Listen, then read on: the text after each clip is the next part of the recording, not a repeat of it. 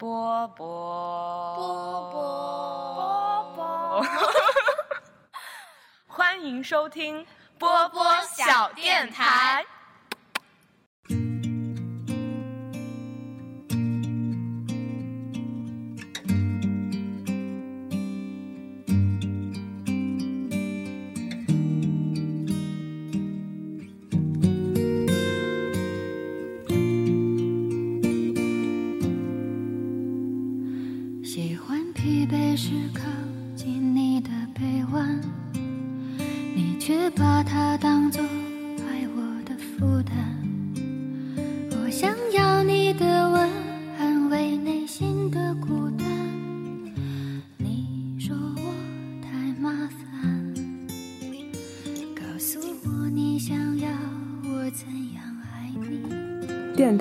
波波。人软话很多。Hello，大家好，欢迎收听新的一期天台二锅头，我是六四零。我是公公田，今天呢，公公田在我们这期节目中，他不只是公公田，那我还是你什么你？知道我想说什么吗？我我不知道。公公田还有一个特殊的身份，那就是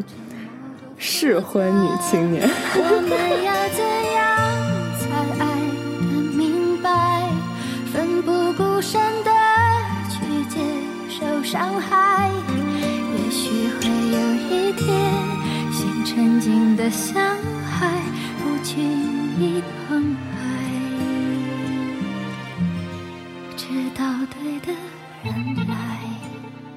所以你对这个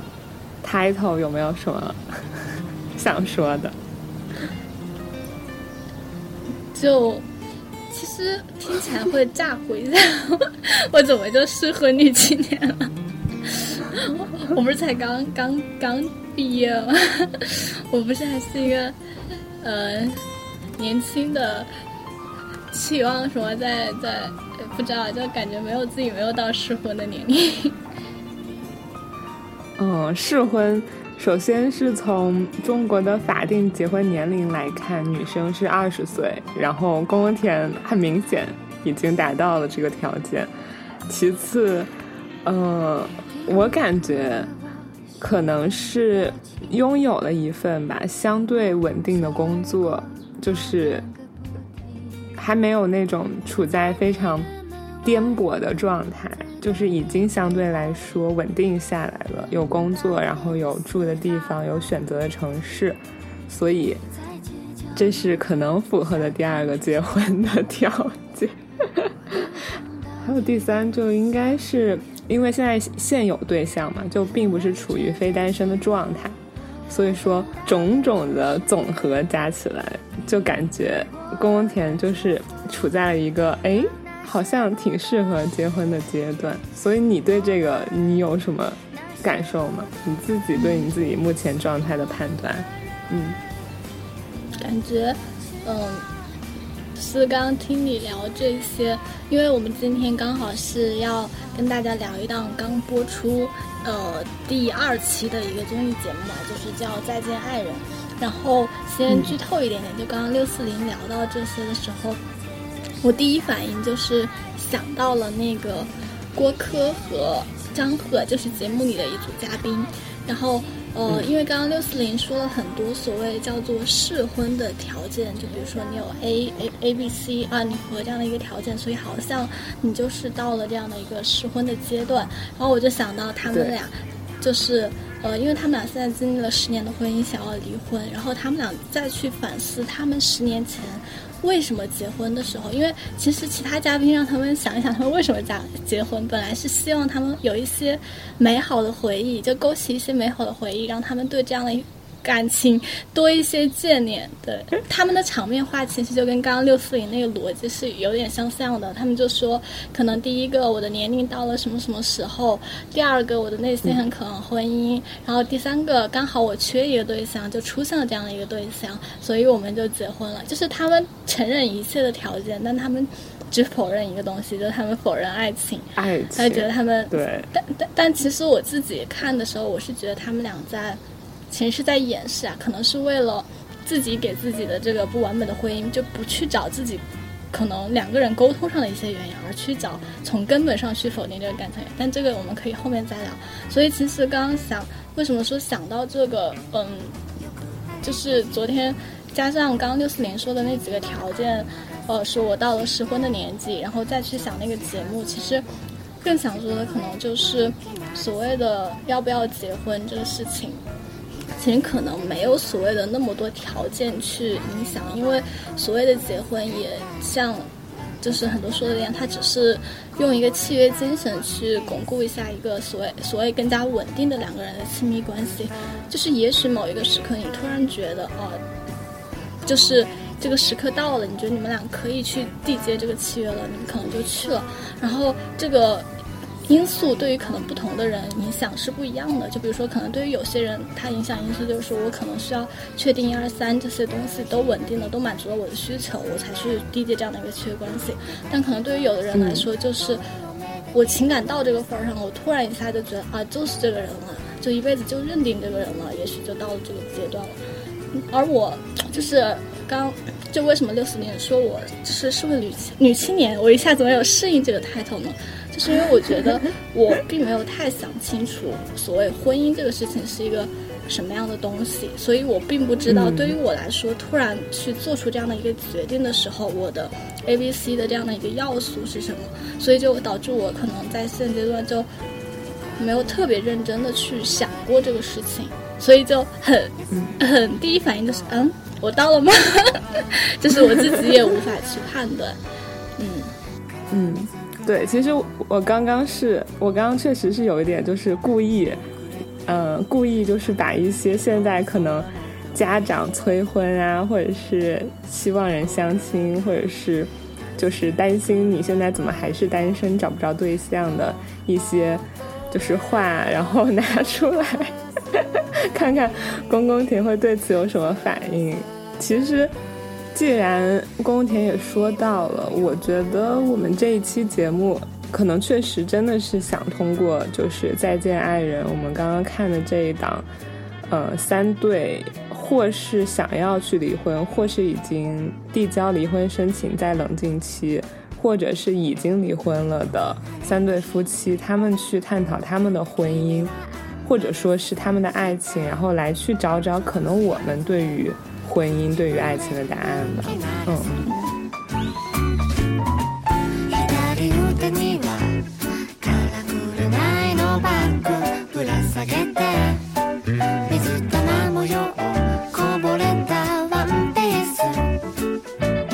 首先嘛，就是接着刚刚那个话说，就是虽然我有点调侃式的在那儿说，宫田适合结婚了，然后也到合适的年龄了，其实。我再加一条吧，就是可能，嗯，家长和身边爱你的人会说的一个一个条例，包括节目里有一个观察的嘉宾，他好像是复旦大学的一个教授吧，还是老师，我具体的忘了，他就会说到，可能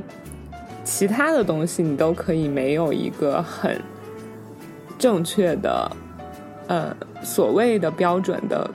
界限，就比如说你一定几岁。你成熟了，你几岁？你稳定了，几岁？你拥有伴侣了？这些其实没有一个非常明确的界限，但是有一个在生理上的时间点是很明确的，那就是最佳生育年龄。而至少通过现在的医学，可能普通人、中产阶级是没有办法通过，比如一些医疗的手段，然后去。嗯，冲击这个最佳生育年龄的，也就是说，如果你希望有一个属于你的孩子，希望整个生育的过程对你自己的身体造成很小的影响，呃，我我主要讲的是女生，那可能你还是需要遵循着这样一个很生理上的自然规律，也就是大概三十二岁。左右，二二十多到三十多，就这个具体的我有点忘记了。就是它是有一个很明确的生理的时间的界限的，所以宫宫天，你对这个怎么看？嗯，昨天那个呃，我看节目的时候，我记得那个教授说的是，首先他说是三十五岁以前，其实我觉得这个年龄，嗯，就是还挺。就是挺宽限的，就是没有说呃，真的是说像现在催婚催的那么急，就是二十七八就觉得你已经啊怎么怎么不行不行了，你感觉马上你再不结婚你就完了，就那种感觉。所以第一个就是这个年龄其实是三十五岁以前，就是他的那个年龄要求没有我们那么严格。然后第二个呢，其实呃，就是如果你硬要把它当一条线，其实我想分享是我在节目里面就是最当时。就是第一个打动我的一句话，也是让我印象比较深刻的一句话，就是我们在看《再见爱人》的时候，里面有一个女嘉宾，然后她跟她的呃叫朱亚琼，然后她跟她的相呃老公是结婚了十九年，然后第一次离婚，但离婚了之后因为怀孕了，所以生了 baby，生了 baby 之后，可能应该两个人对这段感情都是有一定的呃怀怀念的，所以他们俩就复婚了。复婚两年之后，发现其实这个 baby 并不能改变任何事情，就没有办法解决他们俩的问题，所以他还是要离婚。然后，呃，那个节目拍他的那一天，就是他出去离婚的那一天。然后节目组就问他：“那你的爸爸妈妈知道这个事情吗？”他说：“他们不知道。”他说：“那你都不跟他们去沟通这个事情吗？”他说：“我之前跟我妈妈沟通过了。”然后我妈妈问了我一个问题，说：“那，呃，你？”呃，那你的孩子怎么办？你这样你的孩子会不幸福？然后他回答一句话，我觉得就特别棒。他说：“那你到底是要我的孩子儿子幸福，还是要我幸福？”虽然这样的一个问题听起来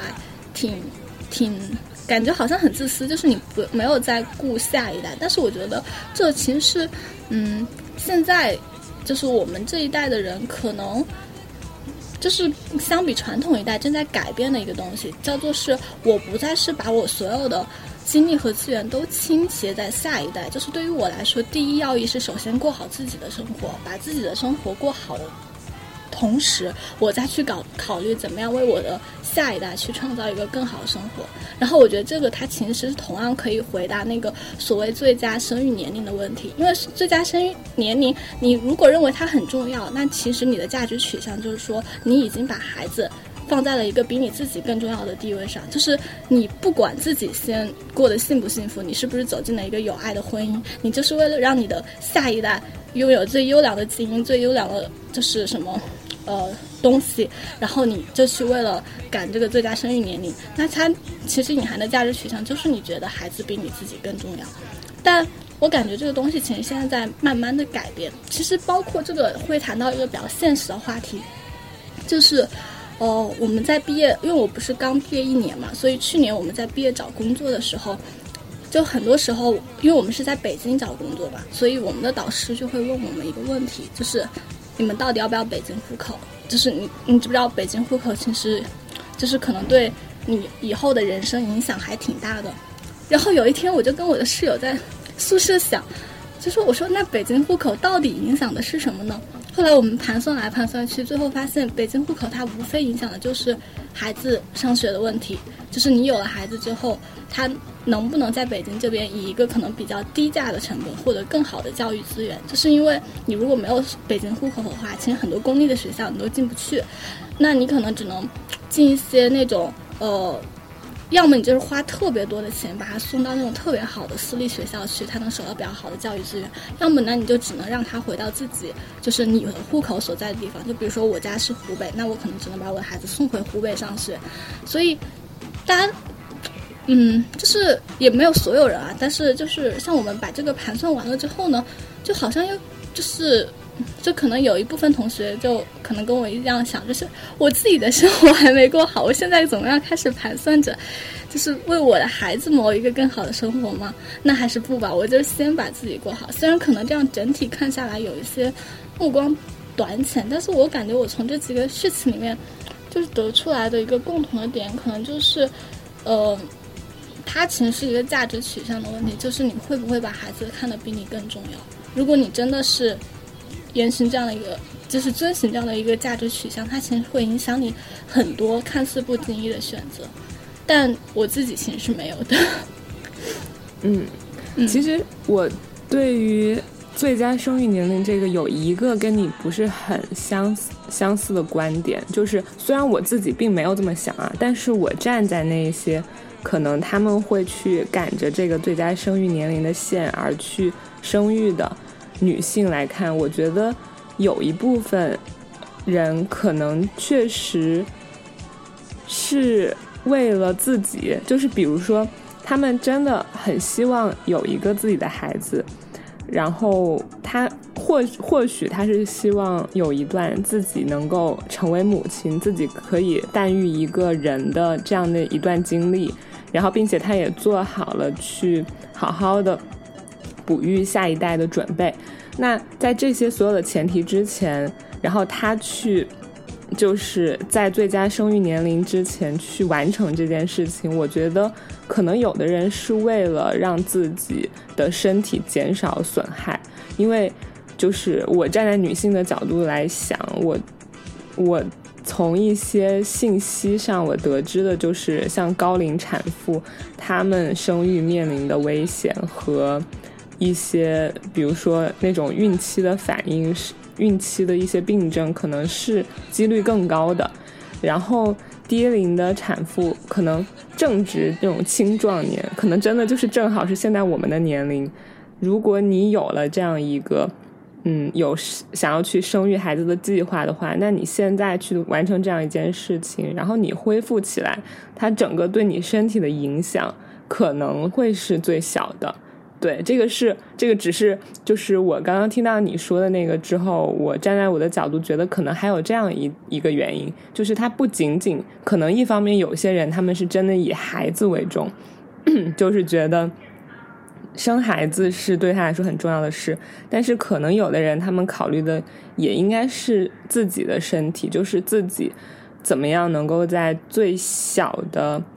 损耗吧，就是对自己最小损耗上，然后能够去完成他想做的这件事情。嗯，对，这是我想说的，就是补充一下观点。嗯。嗯。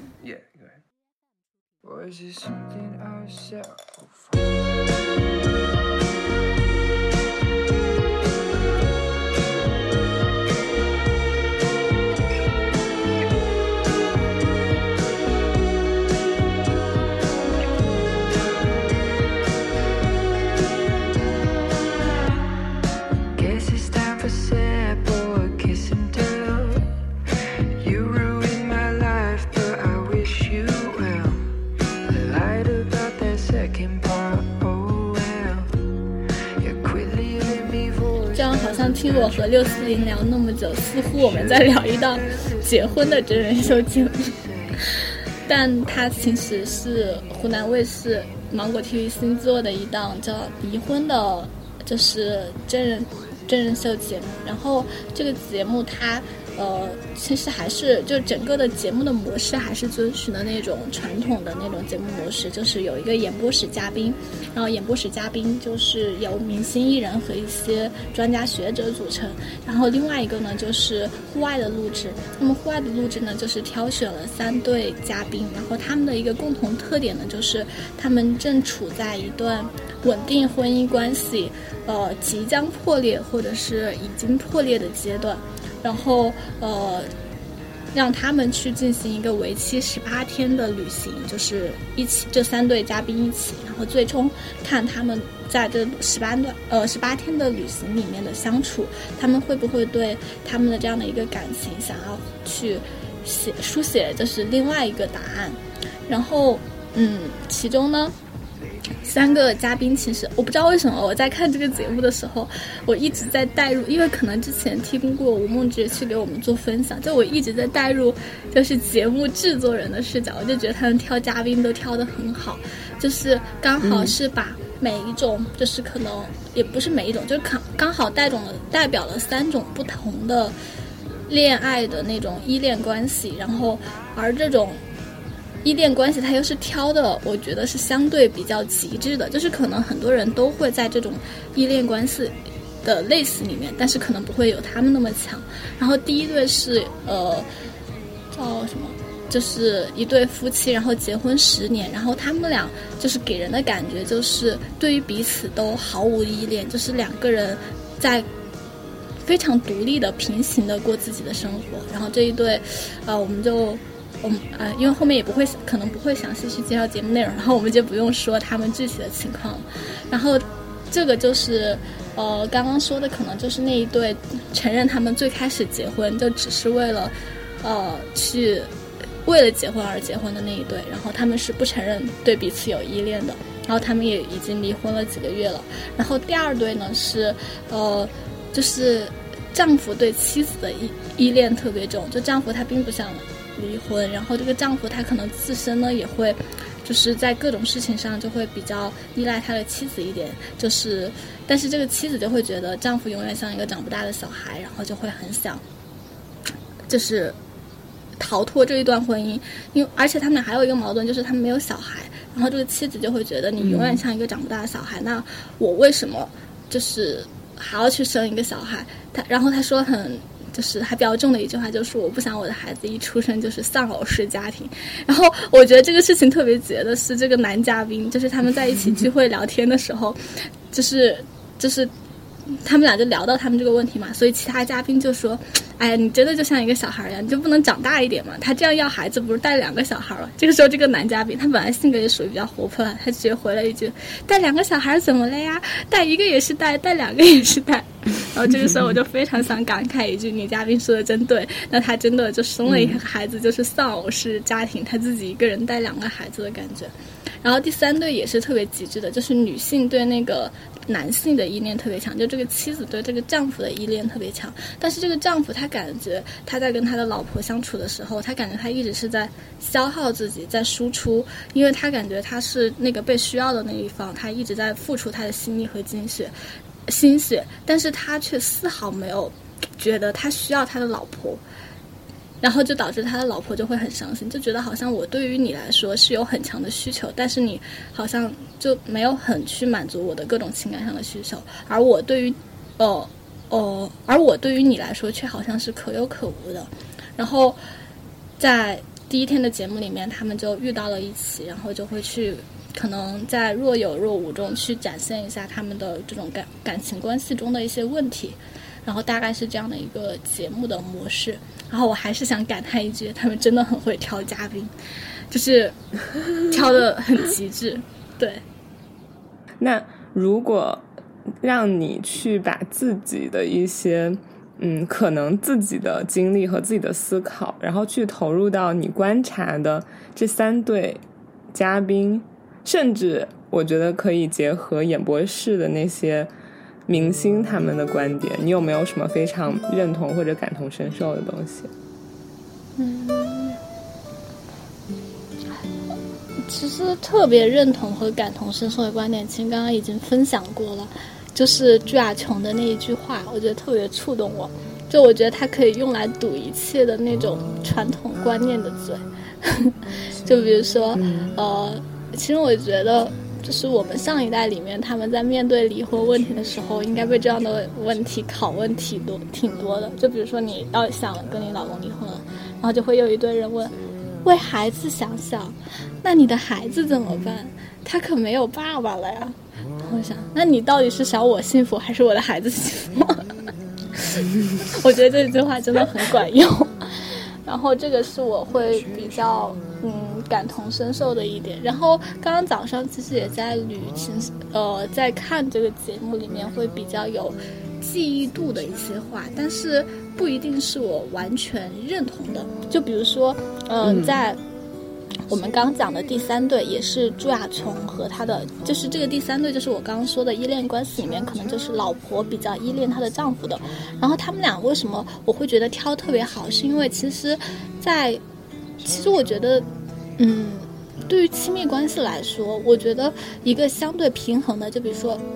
呃，我也依恋你，你也依恋我，可能会是一个比较健康的状态。当这种就是依恋关系一旦有一点失衡的时候，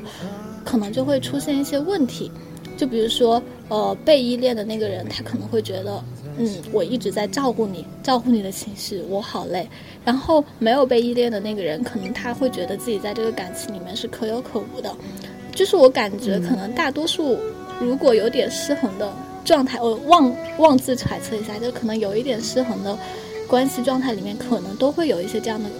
这样的一些依恋失衡的问题。而我为什么觉得他们节目嘉宾挑的好，就是他们的这种依恋关系的失衡，可能会去到了一个比较极致的状态。就比如说我们刚刚说的第三对，第三对其实是也是节目第一期会比较浓墨重彩去展现的一对嘛，然后也是我看着会比较有感触的一一一对，就是呃女就是这个女孩子叫朱雅琼，然后我们就说她叫雅琼吧，然后呃男男生是一个编剧叫王秋雨，然后我们就叫他老王吧，然后雅琼他。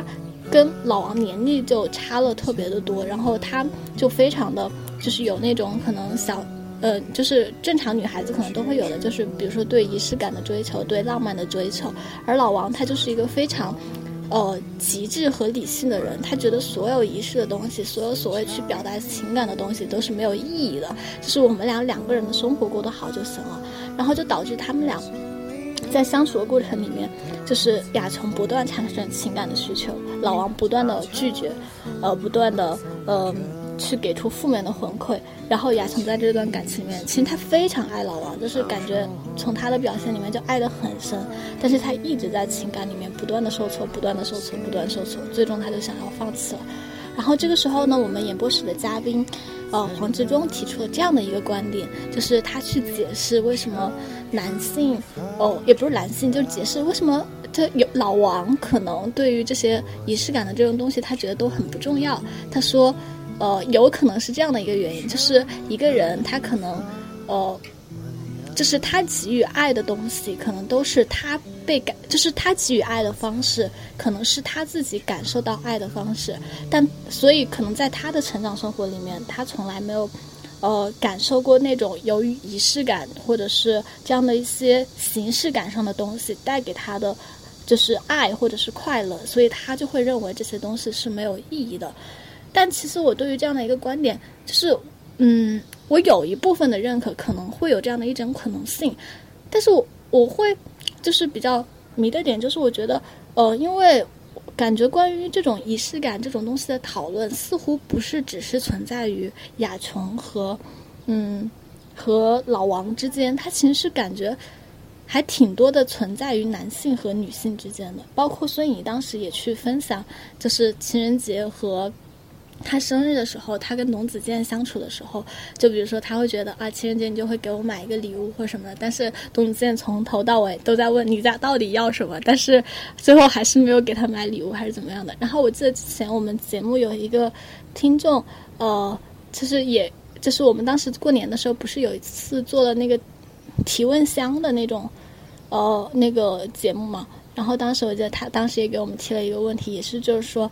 她可能会去很注重仪式感的一些东西，但是她男朋友就没有，就是她会觉得要怎么办？所以其实就关于这个观点，就是我又想了一下，就是他真的是一个这个人到底有没有体会过这个事情美好的感觉吗？还是说他真的就是一个思维方式，就是可能某一种类型的思维方式和另外一种类型思维方式的差异呢？嗯嗯嗯。好难回答。不过我其实也记了这句话，就是黄志忠他当时评论了之后的话，他的原话好像说的是每个人都是用自己被爱的方式来爱别人，对。或者我觉得换一句话理解就是说，可能每个人都在用自己想被，就是自己想要怎么样被对待的方式去对待别人，就可能你是一个。注重仪式感的人，很注重这些这样子的这种浪漫的人，然后你会去不断的向你的亲密的伴侣输出这种方式的爱，比如跟他准备惊喜，希望跟他举办仪式，嗯，对他每天的说我爱你之类的，但是。就是，我是觉得，就是你去做了这些之后，可能真的就说明你自己也很喜欢，也很需要，就是接收到这样方式的爱，但是对方不一定需要，是吧？然后对方也不一定会用这样的方式表达出他爱你，所以应该怎么办呢？这个时候，你刚刚说完我就知道怎么办了。嗯，用产品经理的思维谈恋爱，先想想用户需要什么，我们再去提供什么，而不是想自己需要什么去给对方提供什么。对，但很多事情都是说了简单嘛。你说要是真的像这样子用产品经理的思维这样说说就能够解决的话，哪会还有他们这么十几年的婚姻，然后难舍难分，但是。两个人都没有办法改变自己，也没有办法改变对方，还是最后达到一个没有办法和解的状态。对，就是其实真的是这种东西，说说很容易，但是做出来真的还挺难。嗯嗯，我觉得其实这个事情的难点在于，嗯，就是长时间的婚姻，婚姻它可能，呃，我就刚突然冒出来的一个想法，不一定正确。这可能长时间的婚姻，它还是一个需要经营的过程，而所谓的这样的一个经营，它可能就是一个偏理性化的思维，而爱情它可能又是一个非常感性的事情，所以就很可能很多人就不想用理性，所谓的理性去谈恋爱，就会导致当感性的东西一旦产生摩擦的时候，就很难理性了，可能有点绕啊。就比如说换一个。就换一个思维方式，假如我们要为亚琼和老王找一个破破解之法，那其实可能就是对于亚琼来说，可能他可能需要用呃老王所希望的方式去爱老王。就比如说，老王可能希望更多的空间，更多的嗯，更多的空间，或者是更多的，我也不知道。就是他说雅琼可能带给他的是快乐，我也不知道，就是可能。就是去看看老王对他的需要是什么，去提供给老王所需要的东西。而老王可能变一变的也是说我爱你，所以我会想想你需要什么，就也会去做出一些改变。就比如说你所谓需要一些浪漫感的东西，那我可能还是竭尽我的所能去给你提供一些浪漫感的东西。其实这个东西就很容易走下去了，就是它就是一个纯理性思维的一个角度。但是，就是理性思维它可能都是。需要消耗能量的，就就不是那种所谓爱里面那种由感性而生生出来的，让彼此很有力量的那种行为了。所以，可能对于爱情或者婚姻关系里面，你要想主动的去动用理性，又是一件很难的事情，因为你感觉你在消耗自己，但你又觉得爱情不是让我消耗自己。嗯，其实你刚刚说的那句话，我觉得很妙哎，就是你说有。很多人他们其实觉得，就是应该用感性的状态，然后来去面对爱情，来去就是享受或者是经经历爱情。但是我感觉像老王那样人，他就可能是更希望他能够用理性的状态来面对生活。就是我觉得他面对的不是爱情，然后他面对的是他每天日复一日他需要去处理的。东西和他需要去度过的生活，就是好像已经离爱情，也不能够说，嗯，我觉得可能爱情对于他来说没有那么的重要，就是他可能甚至都觉得他的生命中这段关系中的爱情已经从已经不复存在了，就可能它只存在于刚刚两个人初见，然后。互相心动的那那个时候，可能我觉得，甚至现在这个阶段，对于他来说，爱情都已经不不不再存在于这段关系中了。那可能他就也根本不太想用任何的感性，然后来去对待这个事情了。哎，我也不知道。嗯，我其实觉得你说的非常有道理。就是我们刚刚的所有的套嗯探讨，都是基于可能我有的时候你的价值取向。就是你把爱情当做了生活里，或者是婚姻当做了你的生命里非常重要的一个部分。但我昨天看完那期节目，对老王还有一个特别强烈的感受，就是，就是不是说家庭，而是说朱亚琼，就是他的老婆，他的妻子本身这样的一个恋爱关系或者是婚姻关系，在他的生命里面，就是我的感觉就是，呃，一个需要完成的事情。就是完成了之后，我对他没有过高的要求，就是我只希望他稳定。就是像雅琼提出了那么多的需求，就情感上的需求，就是他们之前聊嘛，然后他说，因为他工作忙啊，没有办法呀。其实这个时候，我们的那个嘉宾就特别嘴巴怼的那个怼了他一句，他说他打电话就是他情，就是他，就是雅琼举了一个例子嘛，就说，嗯，就是他在他们俩异地的时候，他当时是参加什么比赛还是什么录制，然后他就非常想念老王，然后他就打电话找老王。但是老王就是他从来不在间隙的时候找，就是主动找雅琼，然后雅琼打来电话主动找他，老王还把他骂了一顿。然后这个时候我们那个另外一组嘉宾的那个女嘉宾就嘴巴特别毒的骂了一句：“他没有时间主动找你，但是他却有时间骂你，对不对？”其实这个道理还到他的那个婚姻关系里面也是一样，在没有孩子之前，他觉得他很忙，他没有时间陪亚琼。但是有了孩子之后，他把孩子的那个价值排序提上来了，他是有时间从工作里抽出时间去陪孩子的，所以其实可能就是在他的价值排序里面，亚琼或者是老婆这样的一个角色就不是一个很重要的角色。嗯嗯，这是我就是个人的一个感受啊，而其实这个事情也是我特别害怕的一个事情，就是呃这个时候我就想串台一下。就是湖南不是心动的信号，就是湖南卫视好像之前做了另外一档综人综艺的真人秀，但是我不记得名字，我也没有看。他当时我为什么知道呢？是因为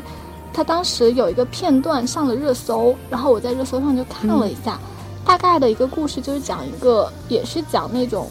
可能比较偏素人的那样的一个婚姻关系，然后是讲他生孩子前后就是这样的一些婚姻关系的变化。然后当时聚焦的那个小姐姐，她就是她讲述的那段故事，就是就是说她谈恋爱结婚之后，她慢慢的放弃了她的所有的朋友的圈子，可能大多数的时间都扑在了她的丈夫身上，然后生了孩子之后，大多数时间都扑在了她的孩子身上，但是她觉得生了孩子之后，就是她在她的丈夫眼里都没有那么重要了，就是可能。孩子啊，或者别的东西都在她的丈夫的生命里面变得更重要。然后当时她说着说着就哭出来了。最后她说了一句话，就是说：“她说我多么希望就是我的老公像我生孩子之前那样的爱我。”然后我听到那句话就特别的心酸，我不知道为什么。然后我我也完全不记得这档这档综艺，但是我就对这句话印象深刻，就是我我也特别害怕一件事情，就是一旦进入。你进入了婚姻关系或者是家庭关系之后，你的所有的其他的身份都会掩盖掉你成你是伴侣是爱人的这样的一个身份，就是可能在你的伴侣那里，就是嗯，就是我不知道别人啊，但是我觉得我自己就是一个情感依依赖性还挺强的人的，就是我不管在生命的什么状态，我我觉得我对于情感的需求都是特别浓烈的。我特别害怕，就是就现在恋爱的状态里面只有两个人嘛，那我们可能除了就是，呃，就是如果我们对于爱情的价值排序是一样的，那我们可能，呃，就是会把这种相处的大多数的感情都投射给对方。然后我特别害怕，就是像那个小姐姐出现那种情况，就是你有了孩子之后，你发现所有的价值排序，就孩子、工作价值排序都比你高，我觉得那就很难受。那你觉得你希望的排序是什么样子？至少是平等的吧。就是工作、孩子和我三个人并列第一，是吗？啊，不知道，感觉这个事情就很难说。我觉得从老王对孩子这一点可以看出来，他真的是一个很有责任心的爸爸，但他真的不是一个有耐心的老公。嗯，其实我很。疑惑的一点，就确实也是我非常觉得无解的一点。就像你刚刚举的那个例子，就是说，好像这个人他产生了一个比较巨大的变化，这个变化是出现在他的老婆生孩子前和生孩子后的。那其实可能有的人他们产生的变化更更快，就是比如我们刚刚聊到的第二对嘉宾，就是你说那个。男生像一个孩子似的要被女生照顾的，那他我觉得他甚至可能在人前就是跟自己的朋友们、跟很多人待在一起的状态，就跟他单独跟他老婆待在一起的状态，就是很大差异的。就是可能他在很多人一起在一起的时候，他就是一个那种气氛组的担当，然后他可能会来就是烘托气氛，然后让大家的氛围不那么尴尬，然后去做一个很擅长社交的状态，然后表现出来的。可能比如说对他的老婆有一些帮助，有一些尊重，然后也有一些爱。那可能当他们两个人单独相处的时候，就变成了他老婆吐槽的那样，就是什么事情他都不会做，然后他是一个人喝酒喝得醉醺醺的回家，然后并且就是所有的事情都得让老婆一直的照顾他。对我就觉得其实这种转变。也挺大的，就是在人前和人后的不一样的状态也挺大的。嗯，我不知道这算不算同样的问题，但是好像也是一个非常难以解释的现象。我你提到这个点的时候，我就想到昨天其实节目里面还有对我启发性特别大的一个话，就是，呃。就是那个复旦的那个教授说的，就是当时不是大家都对那个第二对夫妻，就是那个丈夫特别依恋妻子的那个，呃，就表现的有点，就是几个女嘉宾都表现的很不喜欢嘛，就觉得，嗯，你怎么能这样呢，是吧？但是，呃，那个。女就是那个教授，他就说了一下，他就说，呃，其实也许就是跟你刚刚说的一样，可能他不在他妻子面前，他可能也是一个就能独当一面的人，但是为什么到他妻子面前，他就会变成一个就是依恋心很强的人呢？他说，其实你需要去思考一下，就是到底是他，就是你的另一半。就是你自己，或者换一句话说，就代入感觉你自己做了什么，才让你的对象有这样的一种依恋方式？我觉得这句话其实也是挺警醒的一句话，就是，嗯，你在这种婚姻生活里面，当你觉得很不舒服，你觉得对方很多事情让你很不舒服的时候。呃，你就想一下，这个，这个他是他他不让你不舒服的这一面是只展现在你的面前，还是说也展现在其他的人面前？如果只展现在你的面前，那为什么就是到到底是你中间有一些什么样的原因让他只展现在你的面前呢？嗯，那我们举一个例子，如果嗯这个女生她就是一个就是很爱照顾人的性格。细致入微的性格，体贴的性格，然后也是一个包容度很强的性格，那可能真的就是会导致两个人的相处模式变成这样的状态，就是那个男生无限的，就是在两个人单独相处的时候无限的依赖他，那可能这个女生她的这样的性格也是与生俱来的，难以改变的呀。那所以如果真的到了这样的地步，就只能分开吗？没有什么解决办法吗？这个不是看能不能接受吗？就是能有没有触碰到底线嘛？就比如说，如果他真的是喜欢照顾人的，那感觉他们这种相处也没有什么问题，没有触碰到底线，我觉得是无所谓的呀。但是你看那第二对为什么会出问题？是因为他们都有一个底线的原则，就是感觉这个女性是说我可以。照顾你，就是在各种各样的那种状态下，但是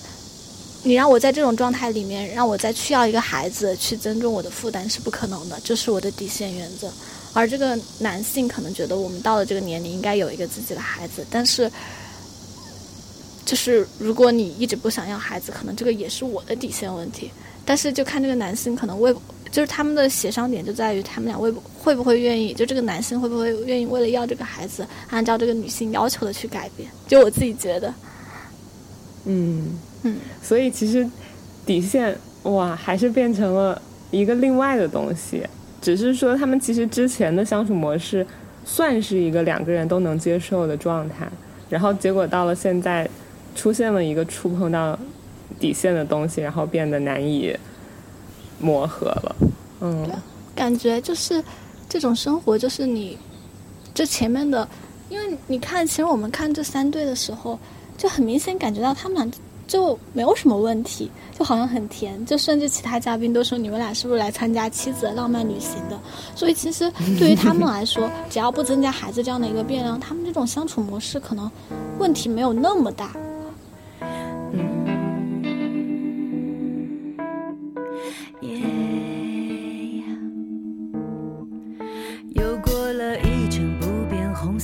的节日，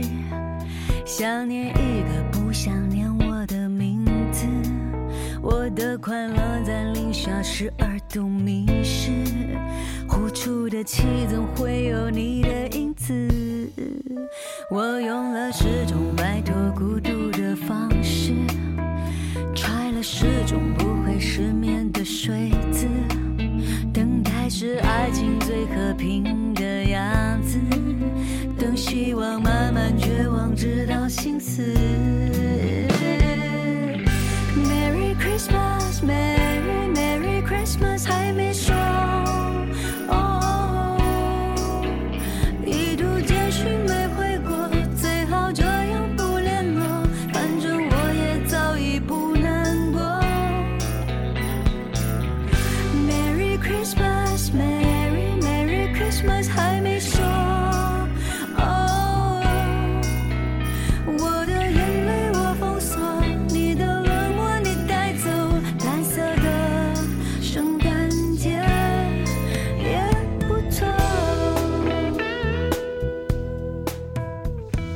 没有什么印象比较深刻的点？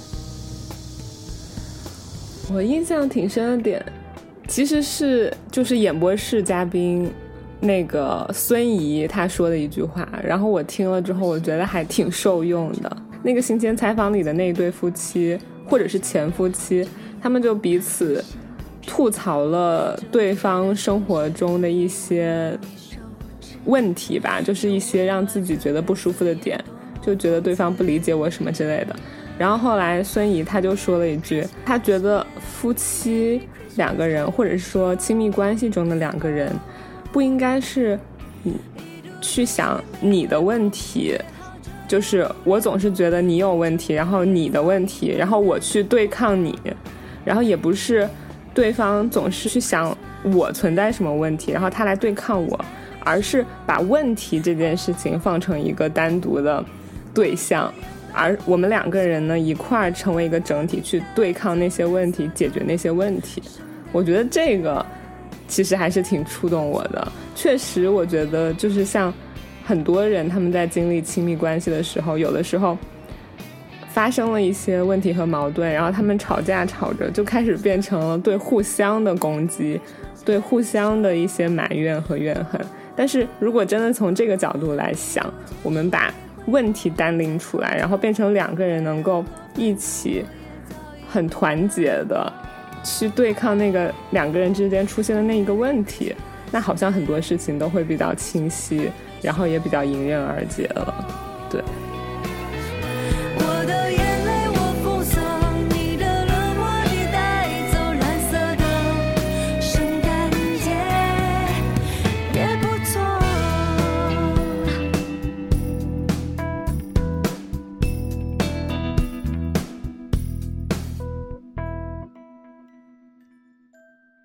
所以看到了这三对婚姻，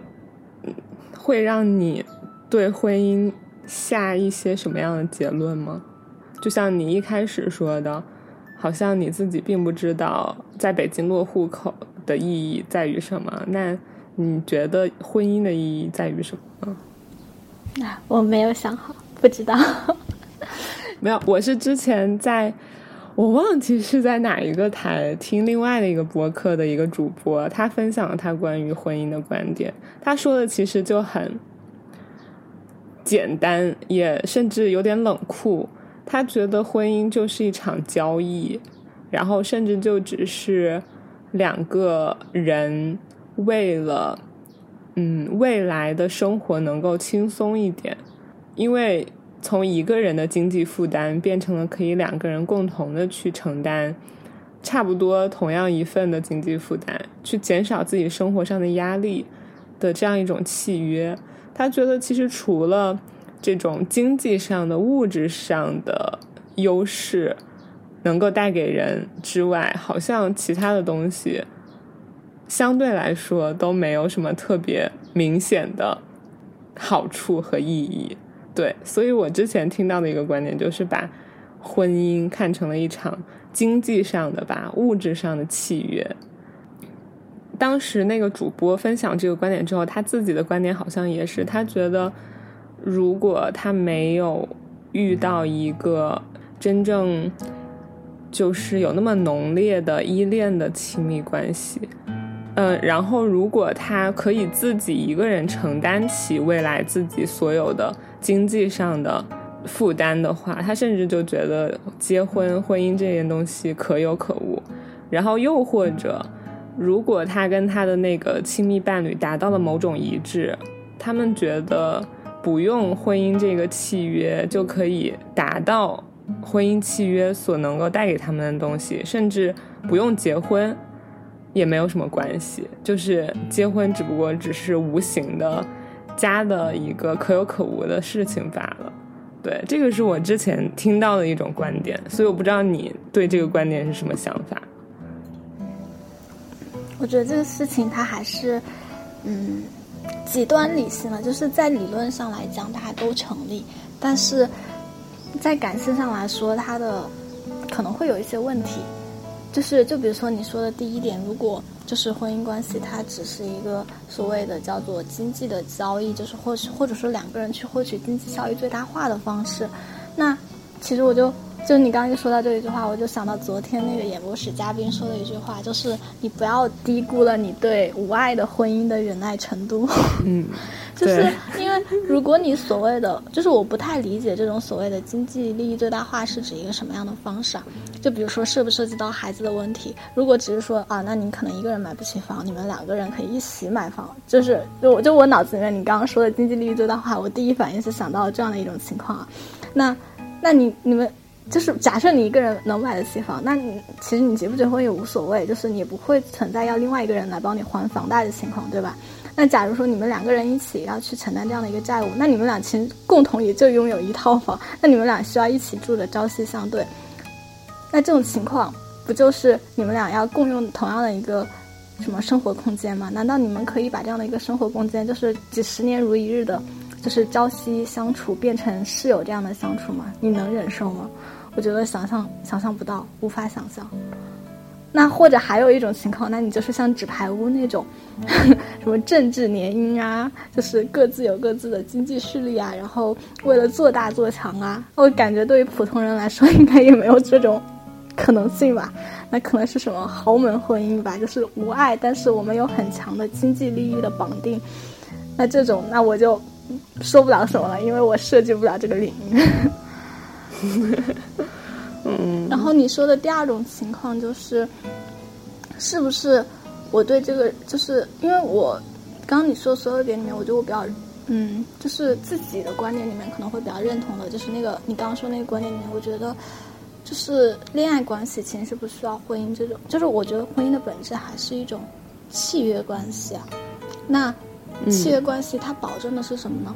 我觉得恋爱关系它其实是不需要契约关系去保证的。我感觉契约关系它更更多的保证的是责任，是因为两个人可能到了婚姻里面之后，因为如果你没有进入婚姻，你只是恋爱关系，其实很多事情还是挺容易拆分开的，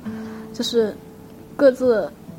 就是各自过好各自的生活，就是就是就是很多事情都很容易拆分开。但是，一旦进入婚婚姻关系，可能有了孩子啊，或者是有了一些其他的情况之后。就是很多东西你就拆分不开，这个到底是你的事儿还是我的事儿？它可能就是一个真的就是双方的事儿。那你怎么样能保证在这种拆分不开的时候，另外一个人不会对这些我们的事儿袖手旁观呢？可能婚姻就只是用来用契约关系去保证这种事情。就我自己对于这一点，我还感觉是比较认同的。嗯，但你真的说能做到？哦。就是怎么说呢？就你真的说能做到，就是你笃信到这种程度，就是什么沧海桑桑田，万物变迁，这个人永远不变。我根本就绝对不需要这一纸契约去保证任何的义务。我觉得这个事情也很难。但是我觉得我比较认同的一点就是，就比如说你们已经想好了要丁克，就绝对不要孩子，然后就双方的家庭完全不要，不会不需要有任何交集，然后我们可能就像那种柏拉图，也不叫柏拉图，就是那种，就是真的能拆得很清楚的那种恋爱关系，然后或者是我们真的能把所有事情说得清清楚楚，那我觉得不结婚也无所谓。的确，就是你不需要这个契约关系去保证什么，因为你不需要他去维护一些什么样的东西。嗯，但是这种情况又真的很难发生，就是谁又可以真的把所有的东西都说得清清楚楚呢？唉，嗯，对，我也不知道。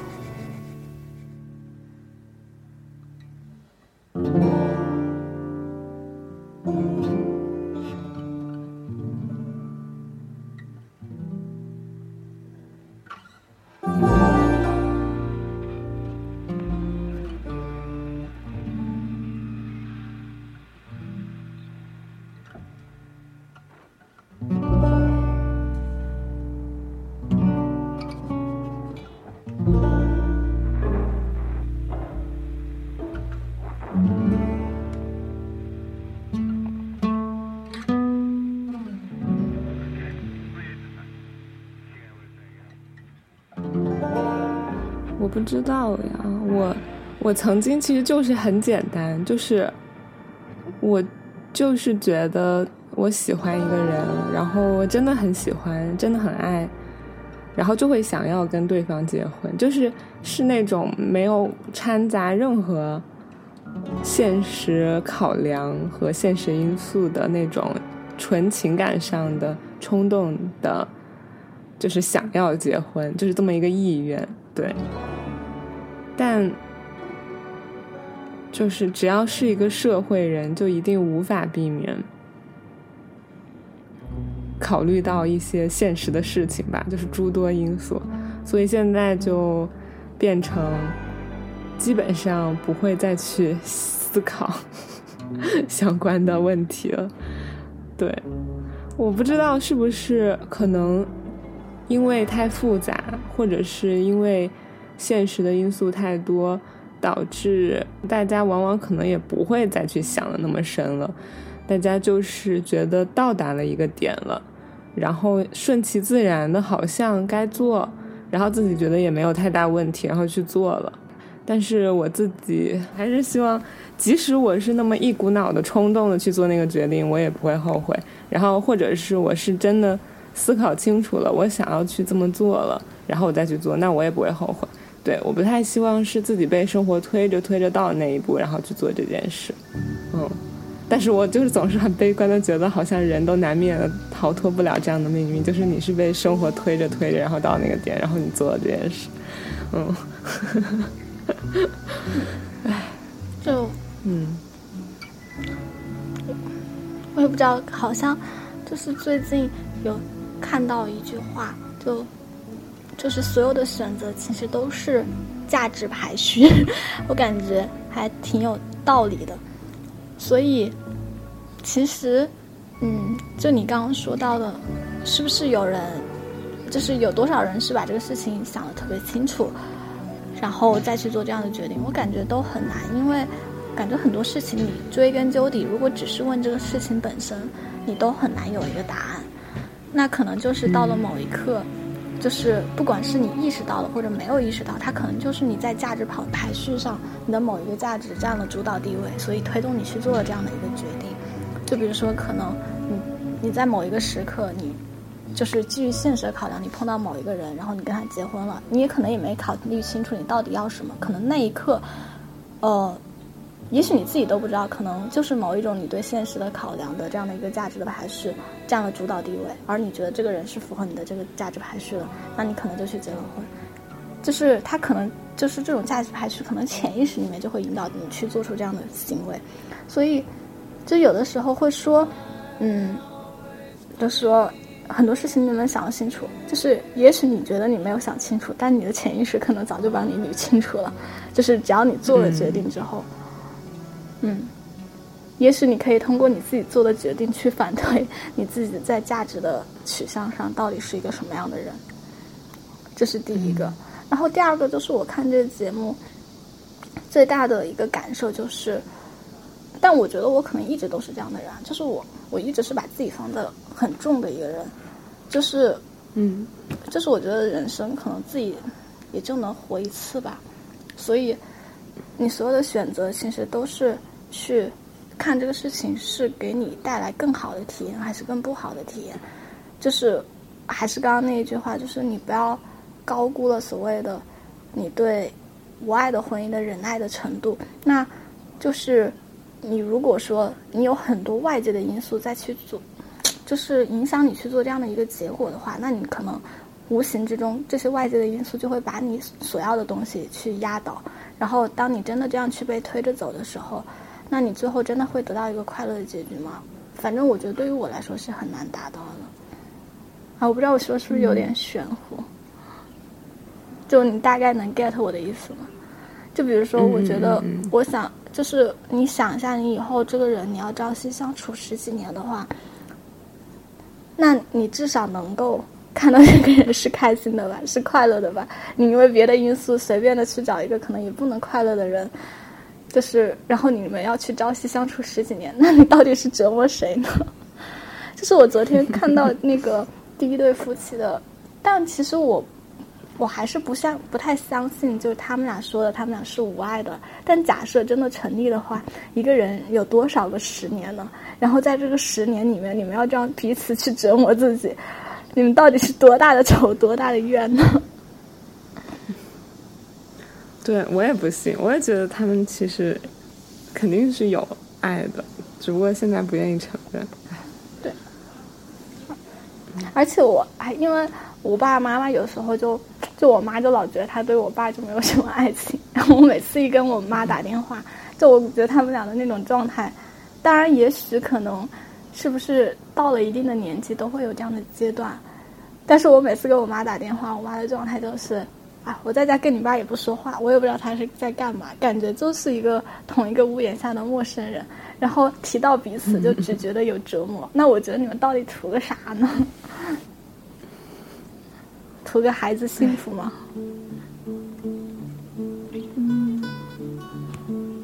你幸福吗？不知道。嗯，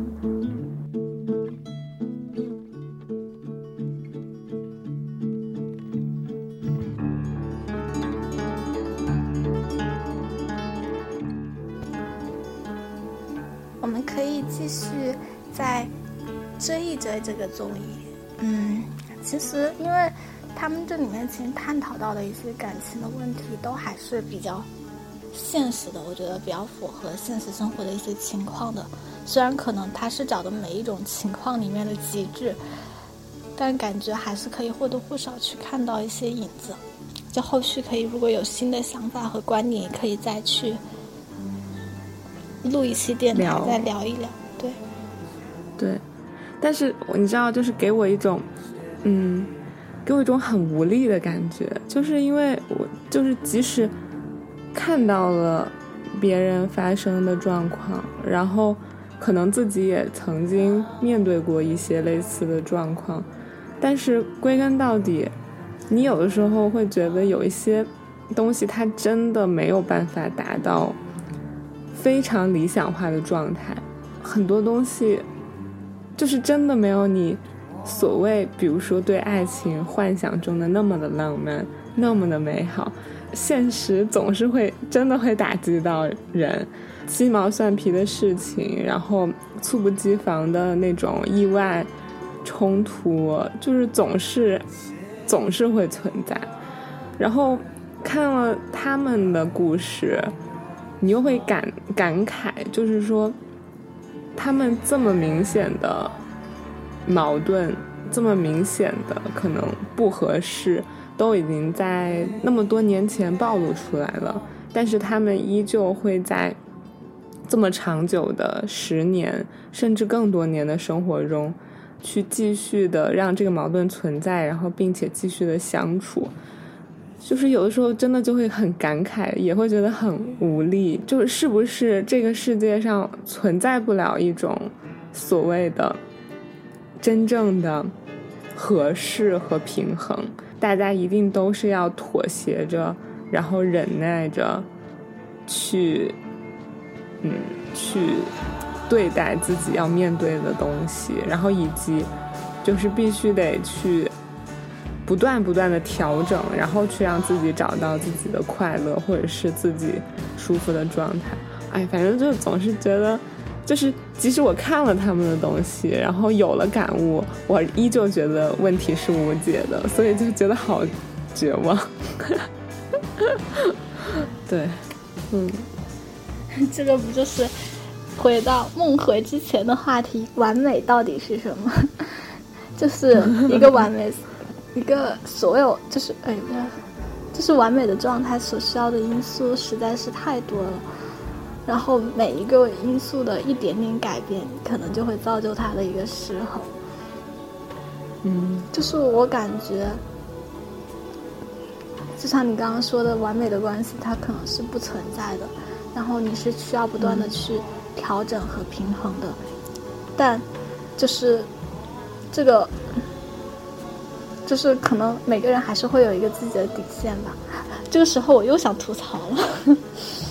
嗯。就是当时第二对嘉宾的时候嘛，就是那个 K K 和，呃，童晨杰，然后他们俩在最开始分享他们的婚姻的时候，K K 就说，他觉得他是可以为陈杰降到他底线之下的，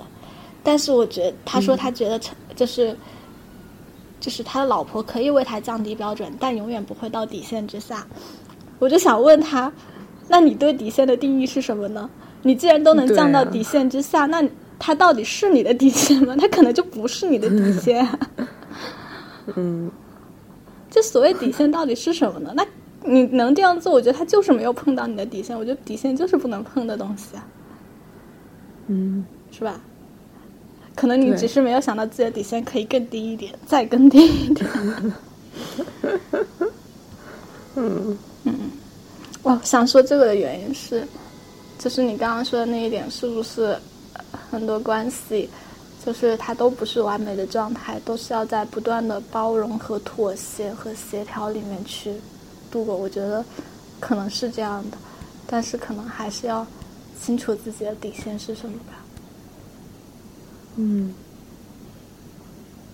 嗯，唉，好吧，这一期节目聊的好忧伤，但是，对。嗯，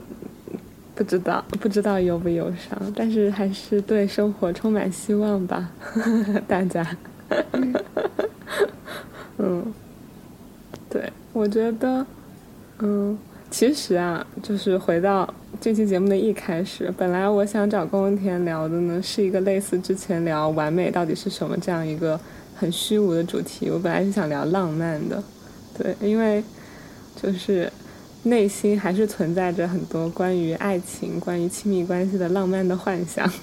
浪漫的幻想。对，然后我特别想吐槽一点，就是那个老王，他居然还是个编剧，他居然都不太懂什么是浪漫。可能他的浪漫真的是我们没有办法理解的浪漫吧？对，不不不不不，等一下，你知道我昨天就吐槽了这一点。你看了他的个人简介吗？他写的那几个没有编剧，什么新少林寺、少林寺什么什么。然后我昨天还吐槽说，这个我看过，里面就没有一个女性角色，或者说就没有几个女性角色，基本上都是男性角角色的剧。嗯 嗯嗯，对对啊，就是吧，还是编剧呢，都对，所以嗯，我也不知道该说啥，但是我还是希望嗯。大家听到这期节目的大家，可能你们只是听到了我们非常，嗯，就是非常，嗯，飘忽在空中的聊天，对，和我们以往很像的风格。但是还是希望大家可以长留浪漫在生活吧。对，这是我自己看了别人的故事，然后想想自己的故事之后对自己的一个期许，也是对大家的祝福。嗯。